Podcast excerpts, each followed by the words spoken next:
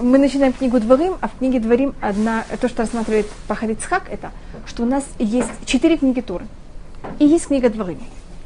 Книга Дворим, она рассматривается как, э, здесь это говорит также Рамбан, но тут я говорю идею, э, может быть, сначала рассмотрю общую идею книги Дворим, а потом рассмотрю, как каждый это объясняет и рассматривает. Что это было также хронологически более правильно. А, у нас есть четыре книги Туры, Потом инвестиции пять книг Туры, конечно, также книгу Дворим нам дал Всевышний, но книга Дворим, она имеет уже еще какой-то добавочный оттенок. А, а потом у нас начинается устное предание. У нас письменная Тура, потом у нас устная Тура. И вы даже вы знаете, что каждая книга, она имеет какое-то друг, еще добавочное название. Скажем, книга Шмот называется также Сефер Галут Вагиуля, на русском Экзодус. Или мы рассматривали книгу Бамидбар, я назвала также Сефер Абкудим, помните, книга пересчета, или на других языках она называется числа или Numbers. Вся книга Дворим, по-моему, на русском она называется Вторословие. Второзаконие. Второзаконие. Видите, извините, что я как это сказать. Но видите, это называется Мишне Туа. Мишне Туа значит повторение Торы. Или даже на русском, видите, второзаконие, как вот это повторение всего. Видите, вы простое объяснение, почему это так называется Мишне Туа. В книге Дворим повторяется вся Тура еще раз. И тогда Рамбан рассматривает, что повторяется в книге Дворим и почему. Почему это повторяется, почему что-то другое не повторяется мы можем рассмотреть даже сефар, э, дворим, как он называется, Мишне Туа.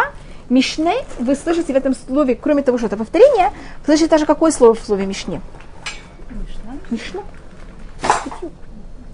Книга Дворим это Мишне Тура. Понятно, как это? Это уже немножко Мишна и немножко Тура. И у нас всегда, когда мы не переходим абсолютно сразу из чего-то одного в другое, у нас есть такие перепонки. Так книга Дворим в какой-то мере, понятно, что называю какой-то перепонкой? Какое-то звено, которое нас связывает. И она, с одной стороны, Тура, с другой стороны, уже Мишне Тура. Видите, как в ее имени вы это слышите, что она, с одной стороны, Мишна, с другой стороны, уже она Тура, и она, с другой стороны, уже в какой-то мере миш, э, Мишна также. Она называется дворим. Что такое дворим? Это слова. Что такое устная Тура? Это то, что вы говорите. Теперь в книге Дворим нигде не будет сказано «Вайдабер Ашем эль Муше Лемор». Помните такую очень э, известную фразу, как обычно все законы в Туре говорится, и сказал Всевышний Муше, что он так сказал. Теперь книга Дворим вся говорится с первого э, лица, так можно сказать, Муши. Теперь, скажем, когда рождается Муше, не говорится, и сейчас я родился. А когда вы читаете рождение Муше, как это кажется? Что как будто кто-то другой описывает все. Муше там совершенно никто. Он третье лицо, которое вообще никак нигде не выходит. Как говорится, когда Муше писал Тору, Всевышний ему говорил, а Муше говорил и писал. Вот он, он совершенно только передатчик того, что ему дает Всевышний. В книге Двори Муше прекращает быть передатчиком. Он рассказывает все. Здравствуйте, вот я, я вам сейчас все рассказываю. И все, оно говорится от первого лица Муши. Есть у нас такая цитата в книге Дворим, которая э, комментирует Раши и говорит такую фразу «Муше мипи отсмо амаран». Муше с уст самих себя это сказал. Теперь понятно, что не имеется в виду, что Муше книгу Дворим сказал абсолютно своих уст. Это также передача с уст Всевышнего. Но в книге Дворим есть какая-то более большая э, как сказать, э, место, которое дается Муше, чем во всей другой книге Тур. И Рамбат, когда он это объясняет, рассматриваешь книгу Дворим начинается словами «Эля дворим ашардебер Муше». Это слова, которые говорил Муше, э, двоеточие. И сейчас цитата всей книги Дворим, что говорит Муше. Понятно, как это происходит? Значит, Муше это говорит от Всевышнего. И поэтому это даже в какой-то мере сохраняет стиль всей Торы, что Муше говорит в третьем лице. Но в книге Дворим есть вот два, понятно, как это два слова? И это слова, которые говорил Муше, двоеточие. И за счет этого понятно, что происходит с книгой Дворим. Она с первых уст, хотя с другой стороны, она как, также какой как будто бы, как вся другая Тора, цитата того, что говорит Всевышний. И Муше снова в третье лицо. Но третье лицо очень... Вот, то, что он третье лицо в книге Дворим, это вуаль. Он как будто бы рассматривается более намного как первое лицо все время. И так как у нас повторяется вся Тура, у нас есть вопросы, что повторяется в книге Дворим и что нет. Э, то, что Рамбан рассматривается, в книге Дворим повторяются выговоры, и потом просмотрим, почему и как. Это то, что я хотела рассмотреть, это говорит Махат Ицхак. В книге Дворим повторяются некоторые мицвод. Теперь мицвод, который повторяется в книге Дворим, это мицвод, который не связаны с Куаним. Все, что говорилось с Куаним, говорилось один раз, они хорошие, они все понимают, ими надо повторять. Кому надо повторять, это вы знаете кому. Нам надо повторять. И нам надо повторять не один раз, а понятно, как это? Неоднократно, многократно, много-много раз. И есть вещи, которых мы уже больше повторять, есть вещи, которых меньше. Но в основном в книге Дворим у нас нет новых мицвод. У нас это Мишне Туа, это повторение Торы. Если в книге Дворим вы находите новых мецвод, вы должны спросить, что это такое. Мишне, теоретически в книге Дворим не должны быть новые мецвод. Так то, что есть книги дворим в новых мецвод, это первое, первое дело. Это то, что называется мецвод мевуарот, как это называет Рамбан. Мецва мевуэрот значит мецва, которая уже говорилась в книге, в другой книге Туры, а в книге дворим она разъясняется, или дается ей еще другой оттенок. Э, пример, который дает Рамбан на это, это в книге э, Вайкра говорится, что запрещено приносить, зарезать в этот же день эм, животное и его мать. Или э, мать и ее детеныша. Как, значит, если когда вы покупаете кошерное мясо, часть того, что говорится вам, что это мясо кошерное, это не только, что оно кошерно было зарезано, а также, скажем, понятно, в этот же день зарезали корову и ее теленка. Или там телку. А в книге Дворим у нас есть мецва, что запрещено взять, если я гуляю, я не могу взять птицу, ее птенчиков, птенцов или ее яиц. Вы понимаете, что значит мецва Мавуэрет? В книге Вайкра говорилось о млекопитающих, а книге Дворим, о чем будет говориться, расширяется также на птиц. Так это новая мецва, это называется Шилюаха Кен, но теоретически можно рассмотреть ее как корень, не как новая мецва, а как продолжение и расширение какой-то другой. И так все другие новые мецвод, в кавычках, понятно, что называю новые, которые вы найдете в книге Дворим. И еще один сорт мецвод новых, которых есть в книге Дворим, это мецвод, которых мы бы были очень рады, чтобы их не было. Пример развод. Закон о развода не говорится нигде в Туре, только в книге Дворим. Понятно, почему Всевышний ждал до книги Дворим, чтобы это написать? Может, теоретически было бы что желательнее? Что такой вещи не было. Но если надо, так завтра мы вам пишем. Или мецват ебум. Вы знаете, что такое ебум, что если человек умирает, у него нет детей, тогда его жена... Значит, понятно, что желательнее было, чтобы все жили, желательно, чтобы у всех были дети, понятно как-то? Так вот, всякие такие нежелательные мецвод, они добавляются в книге Дворим. Значит, в книге Дворим повторяются мецвод. Все, кроме мецвод Куаним. Или если есть новый мецвод, так это или расширение уже мецвод, которые добавились до этого, или мецвод, которые сказали в последнее мгновение. Понимаете почему? Вот бы лучше, чтобы их не надо было говорить, поэтому их не говорили до этого. Но все-таки их надо сказать, поэтому говорят в последний момент. И они также входят в книгу Дворим. И в книге Дворим у нас, если мы рассматриваем понятие высказывания или выговор еврейскому народу, то рассматривает Пахад Ицхак, что книга Дворим э, Всевышний дал нам Туру. Есть, и для того, чтобы подчеркнуть, что Тура это не мудрость. Если только мудрость, так вам говорят какую-то мудрость, и вы можете потом эту мудрость делать или не делать. А, кни, а Тура, это, она же не называется хухма, а Тура называется Тура. Что такое Тура? Вы знаете, какого корня слово Тура? Легород – это показывать, это учить, это также воспитывать. Вы знаете, как называются родители? Хорим. Видите, слово хоре и Тора – тот же самый корень. Просто корень это юд, рейш, хей. Точный перевод этого корня – это стрелять. Лирот.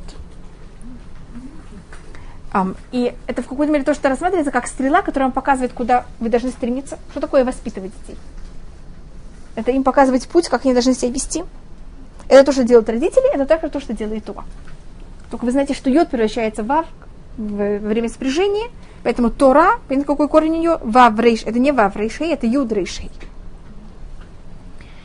И когда э, мы хотим показать, так как Тура хочет нам показать, что она хочет нас воспитывать, а не просто давать нам какие-то знания и мудрость. Поэтому у нас есть четыре книги мудрости Туры, а пятая книга Торы это что такое? Понимаете, как это? Высказывание. Если кто-то скажет, вы знаете, я хочу получить мудрость от моего Рава, но я не хочу, чтобы он мне выговаривал, меня учил, воспитывал. Что мы ему говорим в таком случае? Извините, это не, у нас так не идет. И поэтому последняя книга Торы, понятно, чем занимается Муше? Воспитывать евреев. В какой форме? Не просто им говорить мецвод, а говорить, как вы должны себя вести, вы сейчас вели себя плохо, вы сейчас вели себя хорошо. И это не как добавка, это просто показывает суть всей Торы.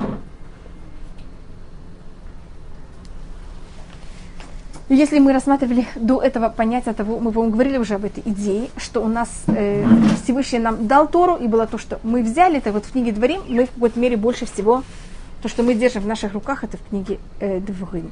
Ну, э, понятнее нам больше всего. И поэтому нам разж, разжевали, так можно сказать, еще раз, что мы это могли воспринять больше всего.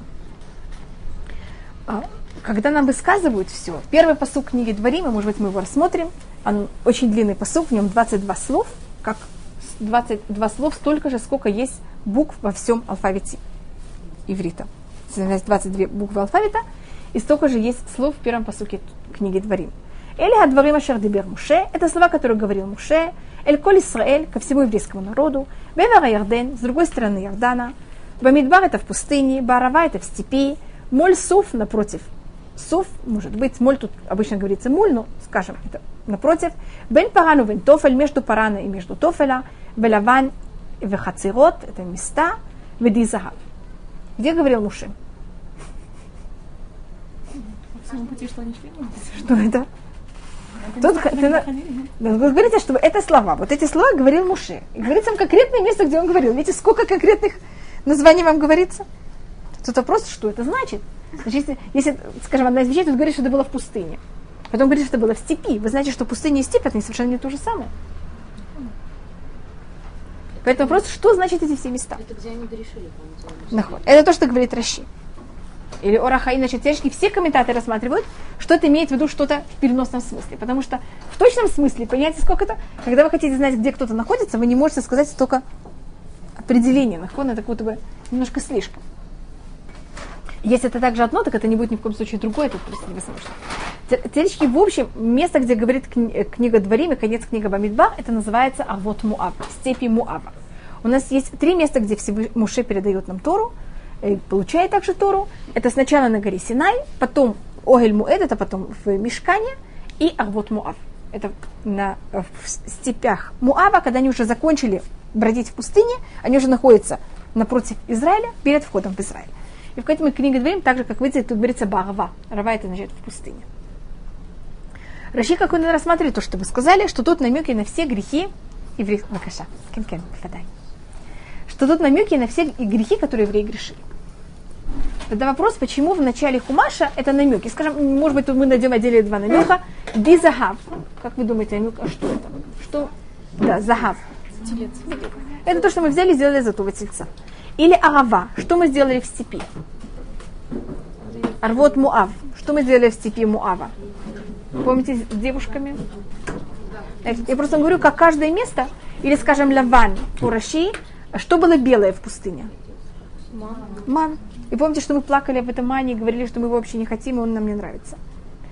И вот и, и так далее. Понимаете, каждое место это намек на какой-то грех, который евреи грешили. Есть тут места, где есть вопросы, именно что тут, какой был грех именно в этом месте, и намек о чем это. И тогда рассматривается, почему здесь это говорится намеками. Как вы знаете, в книге Дворим самой Муше будет говорить очень явно, открыто евреям. Вы знаете, вы делали то-то и то-то и то-то. Почему? Почему? Что это?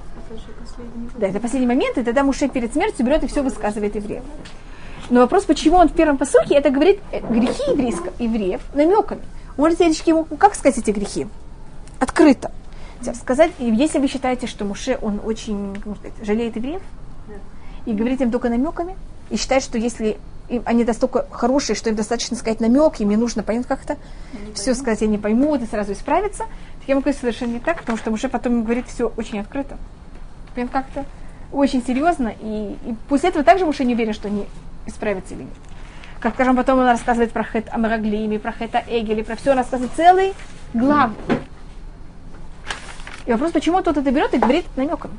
Потому что это просто как вступительное слово. Сейчас мы говорим про это. Мипней квадан За счет уважения евреев Муше это берет и говорит намеком. Тогда есть два комментатора Раши, здесь есть много комментаторов Раши, которые рассматривают два подхода, это Мизраха и Магаль, которые рассматривают, почему он тут говорит намеком. Одно немножко похоже на то, что вы говорите. Это в чем тут уважение, если же потом он будет брать и говорить совершенно открыто все. Почему же тут это такое уважение, или не говорит это открыто? Теперь, когда сами начинают разговор, и вам в начале разговора берут и что-то, значит, когда сами говорят, что вы больше всего помните? Что сказали в начале, в конце или в середине? В начале и в конце. А в середине обычно не совсем. Да. Теперь, когда с вас встретили, сказали, а, что ты тут делаешь? Вы потом, если вам будут уже извиняться, непонятно, у вас все равно, что произошло с вами? Настроение, как будто понятно, как это? Все уже, все отношение ваше к этому человеку, оно совершенно изменилось, как будто это то, что будет диктовать ваше отношение в момент, как он начал с вами разговор. И поэтому то, что рассматривает э, комментатор, это то, что говорится в начале. В таком, так как это начало, И, так, и есть понятие текста. Значит, в какой форме это написано, это, имеет, это нам показывает, на какой высокой октаве это было сказано. И так как это в начале, это имеет, понятно, как это?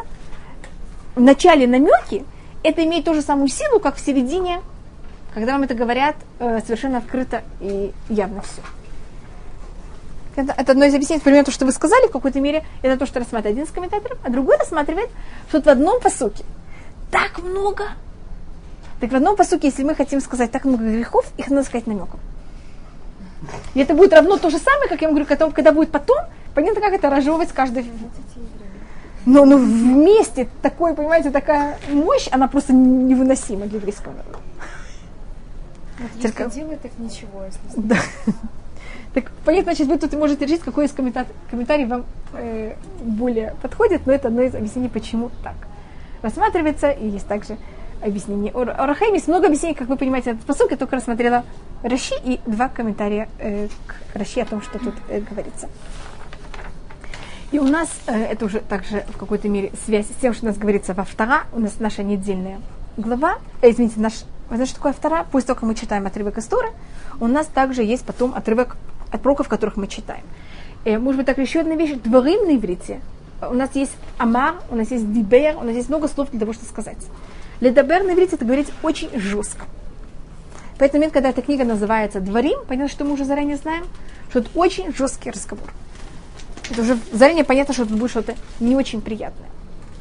Теперь мы всегда принято, что книга, не то что принято, сделали специально так, что всегда книгу «Дворим», вот эту недельную главу, мы читаем перед Тишабе А, так как в ней есть этот посук, кроме того, что есть тут «Дворим» и намек на все наши грехи, также посук, который говорит Муше, «Эха иса левади масахем, эха иса левади, тохахем умасахем веривхем».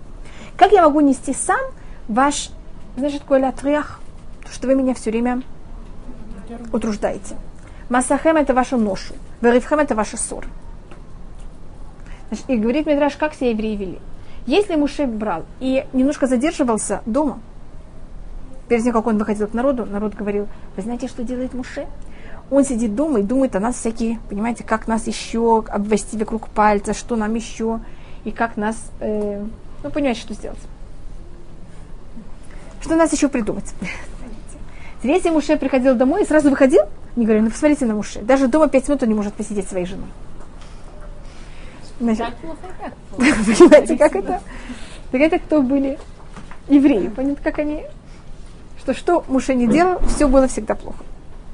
Есть там еще посуки про Агарона и про Муше.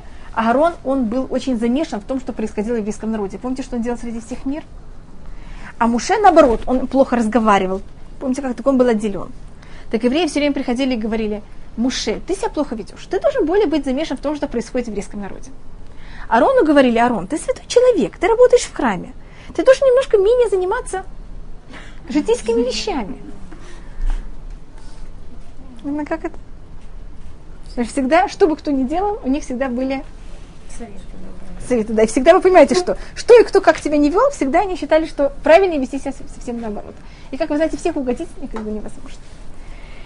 И это слово «иха», что значит как? Вы знаете также, что в Тишабиав мы читаем книгу «иха», которая начинается с этим же словом «иха». И также в Хафтара у нас также есть это же слово «иха». «Иха» это значит «как». Есть много объяснений, что это. Даже рассматриваю, что у нас есть три человека, которые сказали это слово «иха». Я сейчас не рассматриваю его в разных формах, есть это слово еще в других формах, но Медраш рассматривает этих трех. Первый это был Муше, второй был Ишаяу, это то, что мы читаем в пророках. И последний был Ирмияу, когда он говорит нам «Иха», то, что мы будем читать в Тишабеав. Муше, когда он нам это говорит, когда мы были в самом хорошем положении, мы были почти, понятно, как это, в самом высоком уровне, но у нас начинается какая-то маленькая точка. И это когда говорит и Муше об этом, когда э, Муше приходит к Всевышнему и говорит, Всевышний, я больше не могу быть единственным вождем еврейского народа. Возьми, пожалуйста, сделай, чтобы были какие-то старшины, чтобы было что-то между мной и еврейским народом. И говорит наш, как это может быть? Человек, который он мог 120 дней находиться на горе Синай, не есть и не пить. Он не может сам кого-то нести весь еврейский народ, то что он говорит, Исай халя воды, тохахем асахем врифхем. Всевышний же мог ему дать силу, чтобы он мог это все выдержать. Но это показывает, что у него с еврейским народом, понятно, что происходит? Какая-то, он говорит, что он уже дух, Не то, что он физически не может, Всевышний бы ему кому помочь. Но есть какой-то духовный барьер между им и еврейским народом, и он говорит, что еврейский народ меня, еврейский народ меня уже не понимает. Мне нужно, это называется трансформатор? Как это что-то между мной и еврейским народом. А они, они уже недоступны для меня.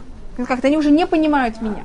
И это показывает первое мгновение, когда что происходит между еврейским народом и Муше. Какой-то, можно сказать, э, разрыв.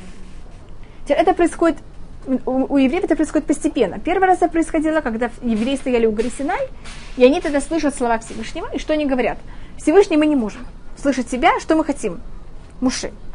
Тогда Муше становится передатчиком. А потом, что они говорят, что говорит Муше, Всевышний, сейчас я уже не могу быть передатчиком. Сейчас мне нужно еще кого-то другого. И это в какой-то мере первое такое духовное падение еврейского народа. Это объективно или это казалось? Это объективно. Кому, евреям или... И в первом случае, и во втором. Конечно, есть в этом и объективная сторона. И мы даже смотрим, что когда Муше это сказал евреям, если бы они ему сказали, в продолжении посылка, «Хабулахем алашим хахамим невуним», возьмите, найдите нам мудрых людей, чтобы они были вот этим звено между мной и вами. Если евреи бы сказали, Муше, не лучше ли нам учиться от тебя, который ты прямо, чем учиться через кого-то? А евреи сказали, да-да, Муше, очень хорошая идея, возьми сразу, мы хотим каких-нибудь судей. Вы знаете, к судьям может, может быть какой-то подход, это не то, что с Муше, можно будет все делать уже немножко мягче. Если будет суд, мы как-то там, понимаете, у нас будут какие-то свои люди.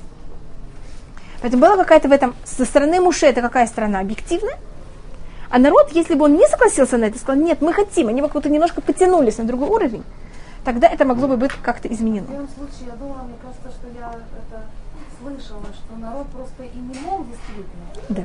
Их, э, да, физическое состояние наход. Выходила от них. Не могла бы, да. Наход. Так некому уже было бы исполнять, если бы они Наход. не слушали сами. Наход, наход.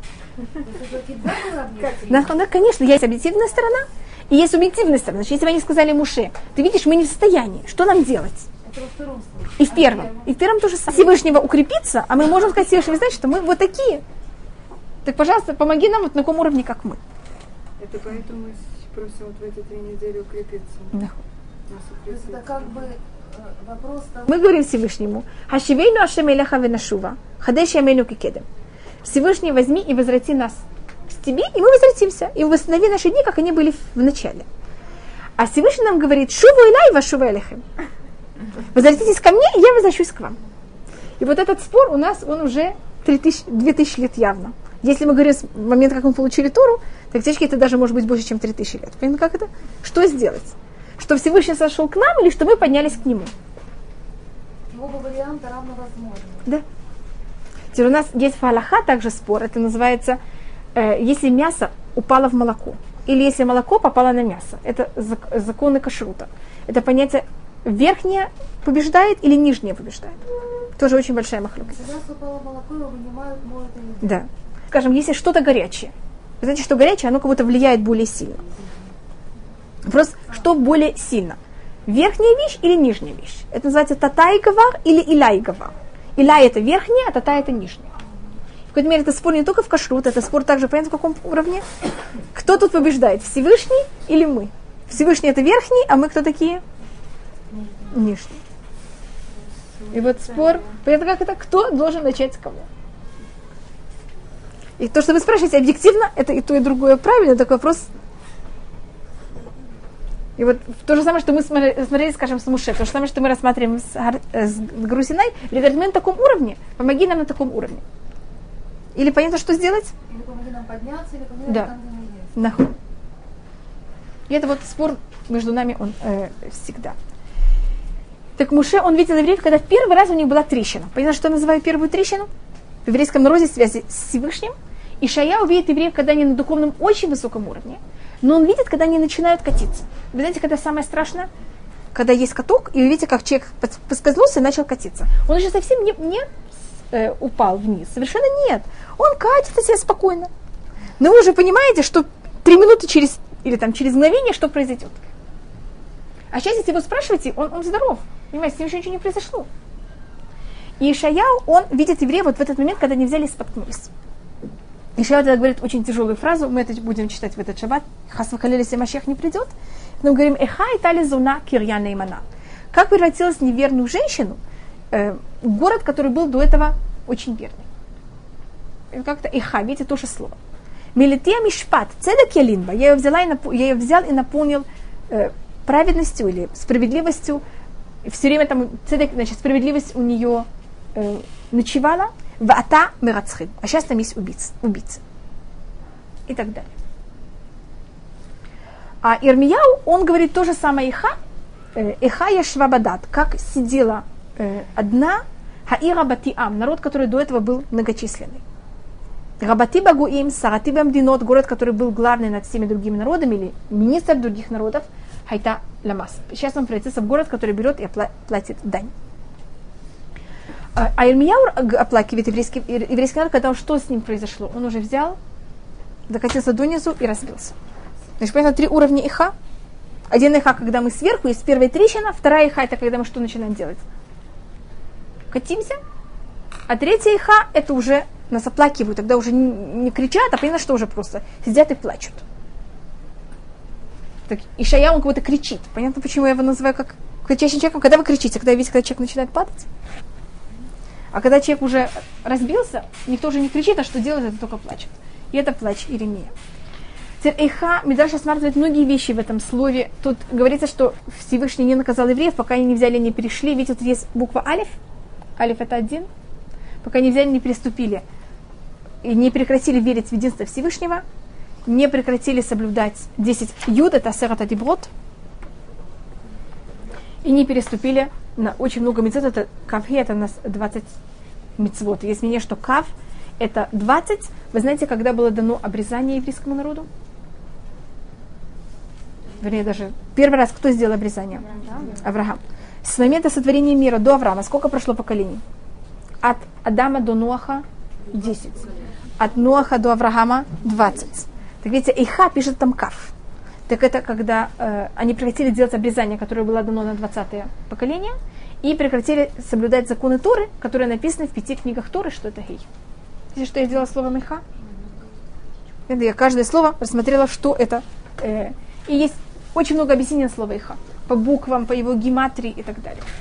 Теперь первый раз, когда это слово у нас написано, только оно не написано, читается не так, те же самые буквы, но оно написано так же, это грех первого человека. Помните, когда Адам а еще он взял и сделал грех, что Всевышнего спрашивает, Аека, где ты? Так Всевышний обращается к Адаму. Посмотрите, что то же самое, что произошло после греха первого человека, Всевышнему сказал, Аека, где ты?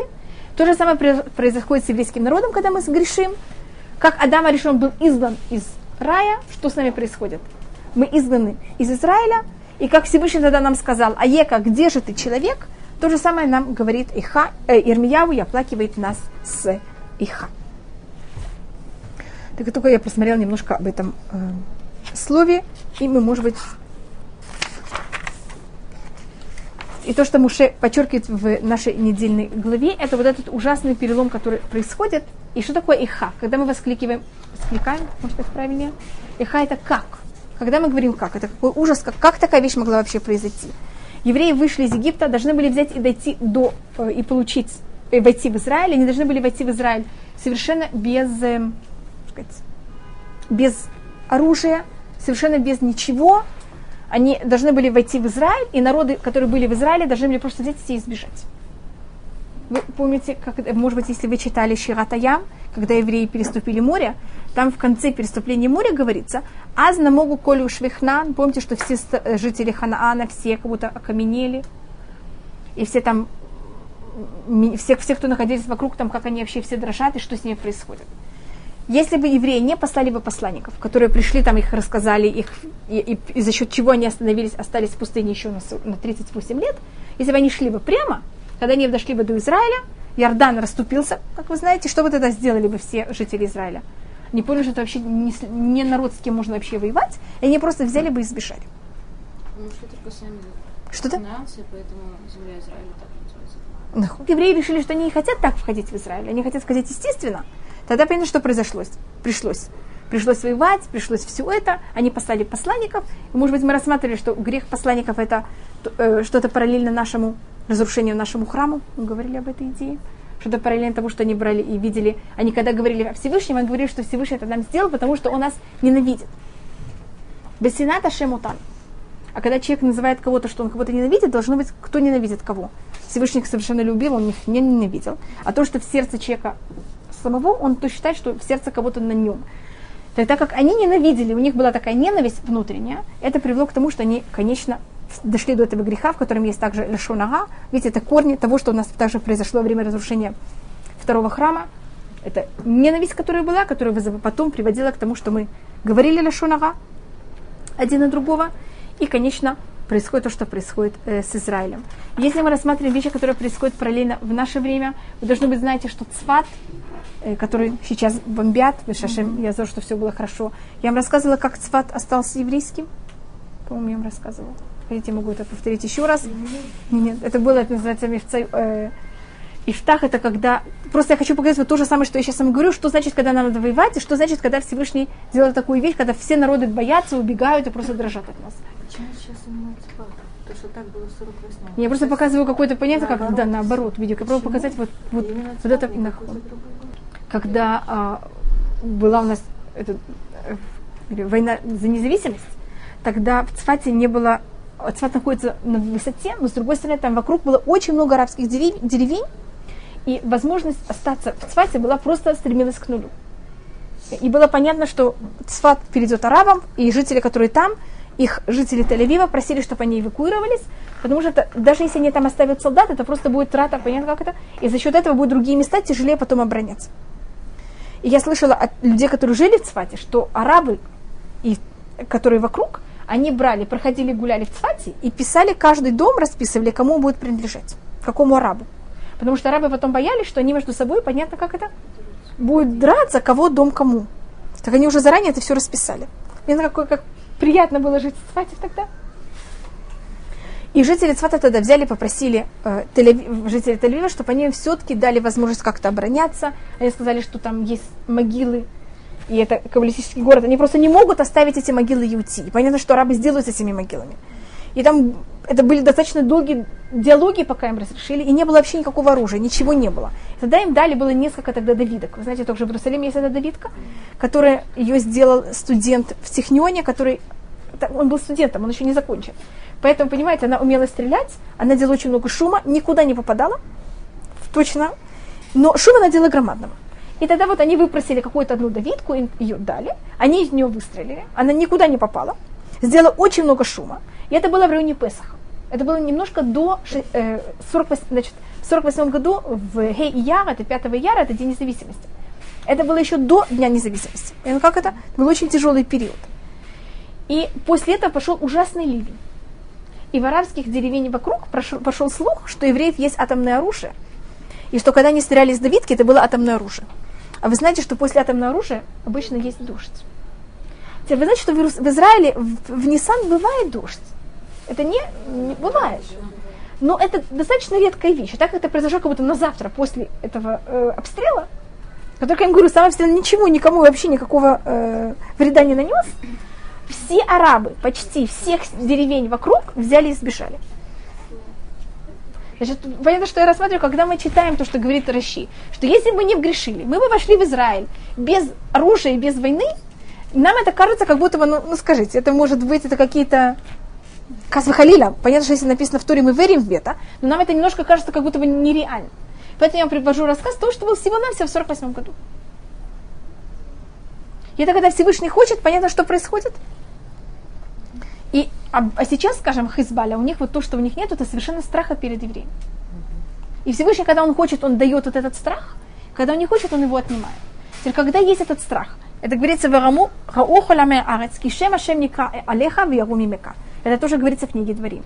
Если когда мы ведем себя правильно, у нас Всевышний берет и приводит такую вещь, что у кого-то есть страх, когда Всевышний сотворил мир, вы знаете, что животные не могли, э, не было хищников, и животные не могли никак растерзать человека, так как страх человека Всевышний взял и дал над всеми животными мира, и сказал всему миру, что человек, он вот, ввел во всем мире, это ощущение, что человек, он его хозяин. Когда мы взялись и до потопа, этот страх и грань между человеком и животным, она стерлась. Тем не менее, когда евреи берут и соблюдают законы и ведут себя правильно, есть над всем миром страх или уважение, или не знаю даже, как это правильно сказать. Значит, вся природа ощущает, что еврейский народ когда он соблюдает свои законы, он его хозяин. Это и, евре... и понятно, как это, и природа, и также не еврей. А когда мы так не ведем себя, тогда мы становимся, наоборот, совершенно кем-то другим. Так у нас есть мгновение, когда народы это ощущают, и вот видите, мы вдруг ощущаем, как они убегают, непонятно совершенно как. Есть мгновение, когда это совершенно наоборот. И как говорится, что еврейский народ, может быть, вы знаете, мы, э, нас э, всегда сравнивают или со звездами, или с землей.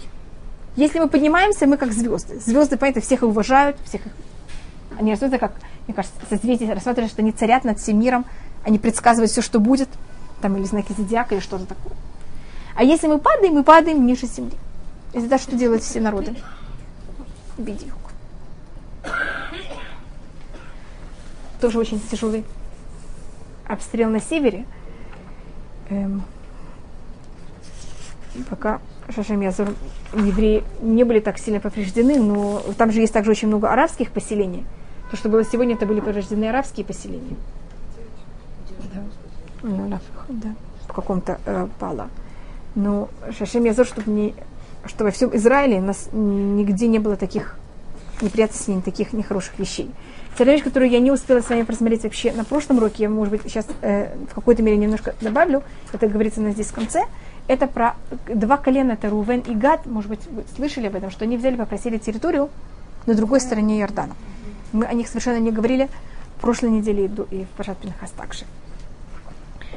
И им добавляют, значит, кто просит, это, это Рувен и Гад, значит, это территория Иордании. И они ее попросили кого-то неправильно, не совсем вовремя. Как видите, мы территорию как раз с другой стороны Иордании мы так и не получаем, как и Муше в какой-то мере это имеет другой уровень совсем. А, теперь можно рассмотреть с многих сторон. Первая вещь это почему это просят именно Рувен. Рувен, он первый сын Леа. И как первенец он автоматически что должен получить? Э, землю. Первый. Как это? Поэтому он получает ее первый. Гад, он первенец Зильпа, это наложница Леа, поэтому получает вместе с ней также. Они оба приходят и просят. Муше очень, для Муше это очень больно. И Муше против этого выступает очень болезненно. В этом есть многие объяснения. Одна вещь это Муше очень боится, что это приведет к деморализации всего еврейского народа. Евреи вообще не захотят воевать, потому что если они тут остаются, а зачем нам, понимаете, как это воевать там? Мы тоже все хотим здесь остаться. Никто вообще не захочет войти в Израиль, как это только сейчас было, когда только закончились эти 40 лет, за счет чего мы остались в пустыне. Другая вещь, если вы знаете Муше, что Муше очень хочет, и он молится, и он умоляет Всевышнего? Войти в Израиль. А тут люди, которым дают, дано им разрешение войти в Израиль, что они говорят, мы хотим, хотим здесь. Это как раз где и Муше находится. Теперь, по одному мнению, Гад хочет эту территорию, потому что он хочет территорию, где похоронен Муше. Но Муше с ним совершенно не согласен говорит, не надо стоять за моим трупом, а надо что делать? Перейти в Израиль и войти в Израиль, куда бы я и хотел, где э, я хотел бы быть. К ним добавляется колено Манаше, которое вообще ничего не просило. И, с одной стороны, какой-то вопрос, почему им берут колено Манаше, дают эту территорию, дают, добавляют и как. Одна из вещей, если мы рассматривали, что это первенцы, вы знаете, что первенец Рахель был Юсеф. Теперь Юсеф сам не получает территорию, а кто получает, это его дети. А кто его первенец? Манаше. Понятно, что там происходит, значит, на другой стороне Иордана кто получает? Все первенцы. Только у Юсефа получается через поколение, потому что Юсеф не получает. Так это Рувен, Гад, Менаше. Церкового первенца еще я не пересчитала. У нас же было четыре проматери. Четыре жен было у Якова. Первенец Бильгана, Хондан. Так он потом получает эту территорию также, но не, совсем не, не хорошо и неправильно. Он потом пойдет и будет воевать с жителями Лешами, там захватит какую-то территорию только на севере. Они три, трое получают на юге, а он получает на самом Вернее, Рувен получает на самом юге, Гад немножко севернее, в середине востока. Э, Менаше получает на, восто... на северо-востоке, он получает на Галаны. Гад. А э, э, Гад получает, значит, Рувен получает вот район, который немножко выше, чем, э, чем Мертвое море. Гад получает после него. Менаше получает еще севернее. Когда это еще севернее, это уже Галаны, если вы замечаете. А Дан получает еще севернее. Да. Это более на востоке, это более территория Израиля. Он получает более запад, более на востоке. Северо-восток. Как это? Там, где истоки Иордана. Это где-то в Ливане. Какая-то часть даже находится в Израиле. Это то, что называется... Значит, это какая-то часть в Израиле, какая-то часть она в, в Ливане. это то, что, э, значит, если видите, все первенцы, они получили на Востоке. Теперь, что такое Восток на иврите? На иврите вы знаете, что Восток называется кедем, начало, тогда как они первенцы, где они получают? На Востоке, так как там это начало. Еще одна вещь, что это получает э, Менаше, э, так как они же решили взять и, и осесть на другой стороне Иордань, э, Израиля и не войти в Израиль. И опасность, э, может быть, мы говорили об этом, если э, в России те, кто живут на Волге, они окуют, те, кто живут в других местах, они акуют. Сейчас у нас есть радио, у нас есть телевидение, мы всех слышим. И все равно люди в, в разных городах говорят по-другому. Хотя все слышат один другого. А тогда, как вы знаете, не было радио. И телевидение также. Евреи встречались три раза в год, а так они жили отдельно. И была опасность, вы знаете, что любое географическое деление, оно очень сильно и резко берет нас и делит. И была опасность, что вот Менаше, так как, извините, Рувен и Гад, так как они будут с другой стороны Иордана, через сколько-то поколений, что с ними произойдет? Они будут, они ассимилируются, и они будут оторваны главным делом вообще от всех других колен. И когда они даже придут в Израиль, так они явно будут говорить немножко по-другому, выглядеть по-другому, как, как евреи будут к ним относиться? Вы вообще кто-то, вы такие полуевреи, вы живете на другой стороне Иордания. И они все время будут как себя ощущать? Тоже не за кем знакомыми. Может быть, дальние родственники. Для того, чтобы такая вещь не произошла, взяли колено Манаши. Его разорвали на две части. Половина дали с одной стороны Иордана, половина с другой. Так как Манаше явно будет, себе, э, будет охранять отношения, или сохранять отношения между двумя часть, частями его, так это же одно колено, а он, его одна часть связана с Рувен и Гадом, понятно, что будет? Они за счет Манаше будут все связаны вместе. И тогда вопрос, почему выбрали именно Манаше? Вы знаете, кто самые большие сионисты? Значит, какая у нас опасность? Что они оторвутся от Израиля. Кто самые большие сионисты? Жители Израиля или те, кто находится в изгнании? Когда приезжают в Израиль, почему-то что-то происходит с сионизмом. Вы заметили такую вещь? А кто из 12 колен меньше всего жил в Израиле? Юсеф. Поэтому Иосиф считается самым большим, понятно, как-то любителем Израиля. Он заботится о том, что его кости были похоронены в Израиле. Видите, как он все время об этом просил. За счет него также все другие были похоронены в Израиле. Он всюду, куда ни приходил, говорил, что он еврей. Поэтому выбрали именно Манаше, его сына, что через него, понятно, как это пройдет эта связь. Вы помните, кто просили землю в Израиле? Дочери, дочери Цлофхата. А дочери от Цлофхата из какого колена? Из колена Менаше. И это показывает, так как они просили Израиль, это показывает о них. Что в этом колене, что очень доминантно. Любовь к Израилю и к земле Израиля. И поэтому выбрали имя колена Менаше, который вообще ничего не просил. И говорят, вы знаете, идемте, вы не хотите даже ничего. Но вы знаете, мы вам дадим землю, только что вы жили рядом с Рувеном и Гадом. И, конечно, Рувен и Гад просили, и на них накричали. И дали им достаточно маленький кусок земли. А почти все дали Манаше, который вообще ничего не просил, и вообще даже не был заинтересован, хотел жить в Израиле. Вот, вы должны пойти воевать. Ну, да. И они пошли воевать, я не рассказываю, как они даже были первые. Они не осели на своей территории в первые 14 лет. Мушейх попросил только, чтобы они воевали, они сказали, мы будем как евреи. Пока последний еврей не получит свой удел, мы не возвратимся к своему делу. Жены, скот, они, там оставили. И, конечно, какую-то часть оставили там мужчин для того, чтобы охранять. И говорится в Танахе, нахала э, мевугелет, там говорится мевугелет, должна быть написано мевугелет, когда вы что такое бегаля? Баля это суматоха. Так на халяму вуэль это значит э, удел, который вы взяли суматохи. Понятно, как это? Того, что вы, ой, земля, сразу надо хватать. Лот и она не имеет большого э, успеха. Это так мы потом, вот мы еще немножко просмотрим, что, какой ее, если вы если вас интересует, мы потом просмотрим, какой ее статус. И там в Мевугелет написано вместо с написано с хетом читается с хей, а, пишется с хетом. И у нас есть предание, что первые, кто пошли в изгнание, 8 лет до того, как все другие колены были изгнаны, 8 лет до этого они были изгнаны. Так они уже были с другой стороны, их, понятно, было легче взять и оторвать. А то, что вы спрашиваете, какой они имеют статус, это считается Израиль. И вы знаете, должно быть, что когда придет Машиах, это Значит, здесь нас, мы, когда вошли в Израиль, мы получили это то, что Муше нам говорит, когда мы выходим из Египта, что мы получим территорию семи народов. Так, вот так, вы должны знать, они все время перечисляются, эти семь народов. Шесть народов, семь народов.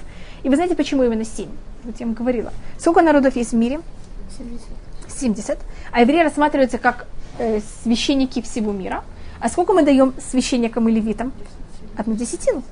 Так нам положено до 10 на все- от территории всех народов. Так если их 70, понимаете, сколько нам положено?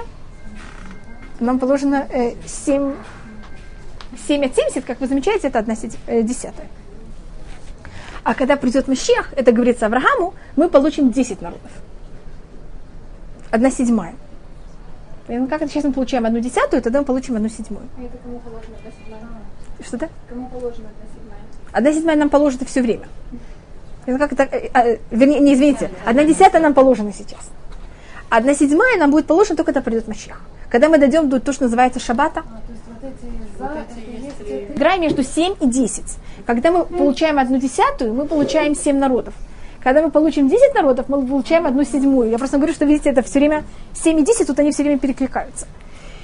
И мы тогда получим э, теперь полностью территорию Иордании и еще немножко даже, может быть, Саудовской, Иордании, э, Саудовской Аравии. Только не рассказывайте, мы совершенно на это не... Понятно как это? Так это вот территория, все, значит, у нас это, это называется киник Низиве Кадмуни. Во время, когда Муше приходит, Муше бы хотел все это захватить, но ему Всевышний все время подчеркивает, что ты не имеешь права воевать с Амоном, и не имеешь права воевать с Муавом, и не можешь воевать с Эдомом. Помните, они, он проходит, просит их разрешения, они дают ему пройти, и они выходят против нас на войну, и Всевышний говорит, не- с Эдомом вообще ни- ни- ничего не делай, иди дальше. И с Муавом также ты не имеешь права начать никакие военные действия, и с Амоном также. Но когда придет Мащех, мы получим эту территорию.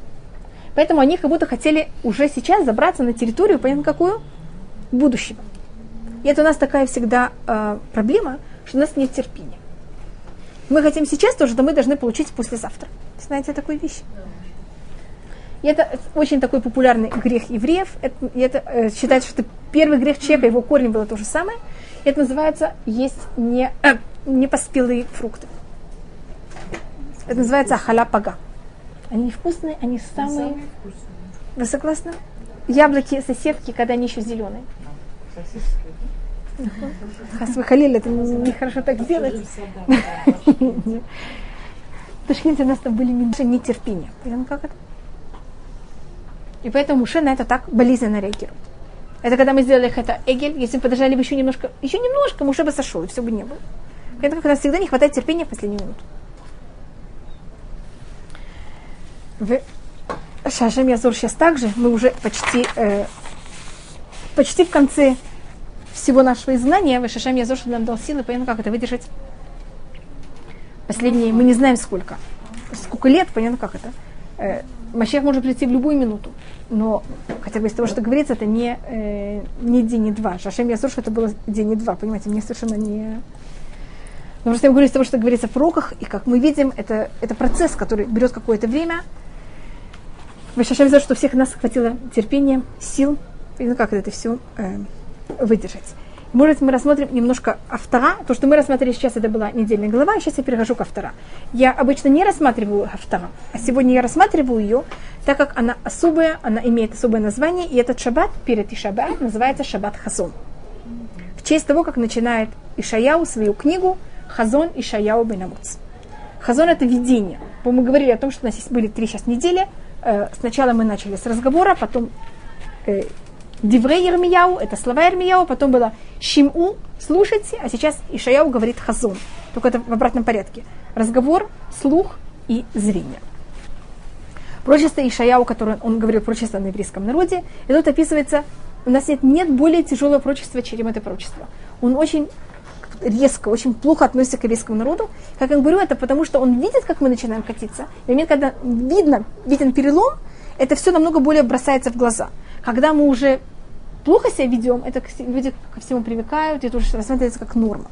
Поэтому Ермия у него более, теоретически он говорит на более ужасном положении, но это говорит менее ужасно. Понимаете, как это? Хотя положение само по себе намного ужаснее. И Ирмияу, он как будто плачет вместе с нами. Он вот это все видит, он плачет, ему очень тяжело со всем, что происходит, но он уже в какой-то мере привык к этой ситуации. И Шаяу совершенно к этому не привык. Для него это какой-то ужас, который происходит вдруг. И он, с одной стороны, у него самые тяжелые прочества, и у Шаяу также самые хорошие прочества. Шаббат после Тишабы Ав называется Шаббат Нахаму. Может быть, вы слышали об этом шаббат утешения, который начинается тоже из прочества Ишаяу. Нахаму, нахаму, аминь. Я утеш- утешаю вас, я утешаю вас, говорит Всевышний. Это 5 августа уже шаббат Нахаму. Шаббат Нахаму. После Тишаба Ав. И и Ишаяу, он нам также, то, что он э, рассматривает, это все пруки о утешении. Все, что будет после прихода Машеха, в основном почти все говорит нам Ишаяу. Не понятно, как это два полюса. Очень плохие пророчества или наоборот, но большинство самых хороших находится также в пророке э, Ишаяу. И у него тут есть очень тяжелый посук. Он гой гой хуты. Ой, какой мы ужасный народ, который грешит. Ам кеведавон. Народ, которого очень тяжелые грехи. им это зерно отвратительных людей. Значит, такое мыраим люди, которые хотят все время делать только плохое. Баним ашхитим. Сыновья, которые все разрушают. А это Шем оставили Всевышнего. Не отцоет к Исраэль. Эм, на это кого-то как проклинать святого от евреев, это имеется в виду Всевышний, Назору Ахор взяли и отступили назад. И он тут, это единственное место, где нас берут и сравнивают с домом и Амура. Он говорит, почти как с дома были, как мы были похожи на Амура. Но Всевышний говорит, Ишаяу, Ишаяу, это немножко не очень хорошо. Сравнивать евреев с домом Амура. И тогда следующий посуд говорит, Шиму два Рашем из дом. Прислушайтесь к словам Всевышнего, э, ми, там, э, не министры, а офицеры с дома, что в какой-то мере кто, кто также один из лидеров еврейского народа, это сам Ишаяу. Так если ты так их называешь, ты в какой-то мере себя, ну как это? Ты считаешь также себя, как это. Тут также э, говорится о том, что Всевышний говорит, э, это в мере мы еще говорим до разрушения храма, э, еще в течение больше, чем 60 лет будет еще храм. И говорится у нас тут, что Всевышний говорит еврейскому народу, прекратите вообще приходить ко мне в храм. И если вы приходите, зачем вы приходите вообще топтать мою, э, мои святые э, двора? Если даже приносите жертвы, я их вообще не хочу видеть, они мне противны. Мне кажется, нас нигде нет таких, понятно, как это? Как будто такое отвращение, которое Всевышний проявляет к еврейскому народу. Может, я вам это прочитаю. Э, Китас э, лоту сифу хабимин хадшав. Не приносите мне э, просто так мучные жертвы. Кто это и вайли? Если вы не приносите воскурение, это для меня отвратительно. Ходыш в шаббат кромика ло ухаль авон вацара. Если есть Рошходыш или Шаббат, я не могу этого терпеть. Это только плохие мысли, когда вы берете все собираетесь вместе. Значит, когда вы собираетесь вместе как будто на празднике, что вы в это время занимаетесь? Говорите больше лашонага, вы смеете больше один другого, ссоритесь больше. Так вот, Всевышний говорит, я не могу этого терпеть. Ходшехему муатхем сан анавши. Ваши э, начало месяцев и ваши праздники моя душа не мож, ненавидит. Хайоля литорах, это было для меня тяжело. Не это не со, у меня нет вообще сил это взять и терпеть и нести это. У меня нет сил для того, чтобы это нести. И видите, какое отвращение Всевышний проявляет кого-то ко всему, что исполняют евреи, и кого-то, когда они приходят, кого-то хотят с ними объединиться, Всевышний говорит, я это вообще не могу терпеть. И Ишаяу тут также нам говорит, кого-то, как вы можете излечиться, если вы хотите. Он нам говорит, если вы даже молитесь, я не слышу вашу молитву. Но если вы хотите, это возьмите и правильно ведите себя один к другому. Рахацу и заку, это помойтесь, станете чистыми. Прекратите вести себя плохо. И научитесь вести себя хорошо, и если есть э, сирота или есть вдова, возьмите и дел, делайте с ними то, что надо с ними делать. Вот если у них там есть ссора или какие-то вещи, берите всем этим занимайтесь. То тут у нас рассматривается, что мы должны делать и что мы не должны делать. Теперь то, что евреи делали, и мне кажется, у нас есть такое ощущение. Если мама попросила взять, и я, пример, который я привожу всегда то же самое, если хотите, можно сделать его немножко другим. Если мама нас попросила помыть посуду, мы хотим или нет? Мыть посуду? Не очень а нарисовать ей картину. И заодно взять и э, весь стол, пол, все взять и закрасить красками. Или мама даже скажет все взять и испачкать очень тяжело. Что вы будете делать с более большим желанием? А что вам мама скажет? И знаете, что я пробую тут сравнить? Что евреи делали? И говорит, Всевышний, мы тебя так любим, мы приходим в храм, мы приносим самые дорогие жертвы во имя тебя. Всевышний говорит, мне это не нужно. И на что мне надо? Ну вы же в это время берете и пачкаете еще больше и ужаснее, и, и, и весь храм, и все непонятно во что превращается. Гаон Вильна, скажем, говорил своим дочерям, что он советует им не приходить в синагогу. Потому что он говорит, что когда вы приходите в синагогу, если вы так себя не ведете, так идите в синагогу, они, вы смотрите, как кто одета. Потом об этом всем говорите. Я понял, как это. А вы как-то делаете такой, э, стараетесь как будто бы, и это, это э, все ваше старание, оно совершенно в неправильную сторону. И э, Раблев Ицах Мибердычев, если вы слышали о нем, он, э, ему было он был один из хасидских рэбес, сам он не начал никакое движение в хасидут, но он написал также книгу, и, как вы знаете, все плохое, что рассматривалось в еврейском народе, что он пробовал это рассмотреть. Взять и рассмотреть это в хорошую сторону. И вот такую ужасную автора. Как может Рабле Вицах Мирдичев ее выдержать, скажите? Когда такие ужасные вещи говорится в еврейском народе, так он взял нашел выход. Хотите, я вам скажу. Хой гой хоты. Ой, народ, который грешит. Э, и вы знаете, что как на будет очищаться? Лехаты. В медицине, если вы знаете, хитуй, это значит взять и дезинфицировать. Такой гой хоты, народ, который все время себя дезинфицирует от грехов. Ам кеведавон, вместо того, чтобы сказать народ, который у него тяжелые грехи, ему тяжело грешить. Него грех это тяжелая вещь. Зера мыраим, значит, что мыраим это можно рассмотреть, как э, люди, которые, э, зер это зерно, как будто потомки, э, те, кто хотят только вести себя плохо, но вы знаете, что также на иврите реа это друг. Так зера мыраим это потомки наших друзей Всевышнего, Авраам, Ицхак и Якова. Банима шхитим, сыновья, которые все разрушают, знаешь, такое лашхит? Разрушать. Это, но шхита это пишется по-другому, пишется стетом. Ведь он сохраняет законы грамматики также. Так банима шхитим это будут дети, которые берут и разрушают себе яцарара. А звой это Шем, но если Хасва Халиля произошло, что они оставили Всевышнего, видите, это он не мог уже никак никуда объяснить. А не видите, да, это он тоже объясняет. А звой это Шем, на иврите Азов, это может быть также помогать. Так они понятно, что сделали? Помогают Всевышнему, стараются делать, быть все время Всевышнего. Не отцует Гдош Исраэль. Это он никак уже не мог объяснить никак хорошо, извините, это этот. Не отцу, значит, проклинали имя Всевышнего, что такое очень тяжелое. И он уже не нашел никакой выход, как это объяснить. Так если Хасахале такая вещь произошла, на Заурахор, они сразу берут и отступают назад и, и исправляются. Но, как вы понимаете, это, конечно, не Лефиапшат, это драж. Понятно, как это? Это но если видите, как можно любую вещь взять и что делать? Можно негативно рассмотреть, можно негативно. Так если вы, вы, вам нравятся такие вещи, так хасидские э, комментарии, они всегда Очень пробуют. Находится в нашем э, посуке, в нашей э, Хафтара, это о том, что э, мы, мы, может быть, рассматривали сейчас тоже была какая-то такая, такое желание, но, конечно, на, в настоящий момент невозможно, это что для того, чтобы взял и пришел Мащех, сначала первым делом должен, должен взять и восстановиться суд. Говорили о такой вещи, что это было в периоде Рамбана, и мы, э, извините, в период Рабиоса в Каву. И это на базе того, что говорит Маймонит, то, что говорит Рамбам, на базе этого взяли и решили, что такая вещь возможна. Значит, если все раввины мира – решат, что с этого момента можно взять и восстановить Санедрин, тогда можно взять и восстановить Санедрин. Там было, по-моему, такая попытка. Сейчас. Да. Но она совершенно ни, ни к чему не привела, и я думаю, что в наше время она ни к чему не приведет. Был, я могу, первый, единственный раз... Да. Что-то кто-то начал говорить об этом, но это... Значит, первый раз, когда я знаю, что была такая попытка, это было в период Рабиосов Каро, и Рабиосов Каро, он получил смеха от этой попытки. И это одна из вещей, которая объясняет, почему Шуханрух имеет такую силу аллахическую.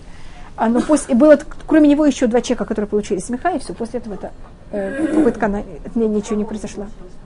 Значит, были в Цвате раввины, которые решили, что они, там было же очень много раввинов, что они вот все сейчас решают одно, одногласно, так называется, единогласно, извините, что с этого момента они все начинают смеха.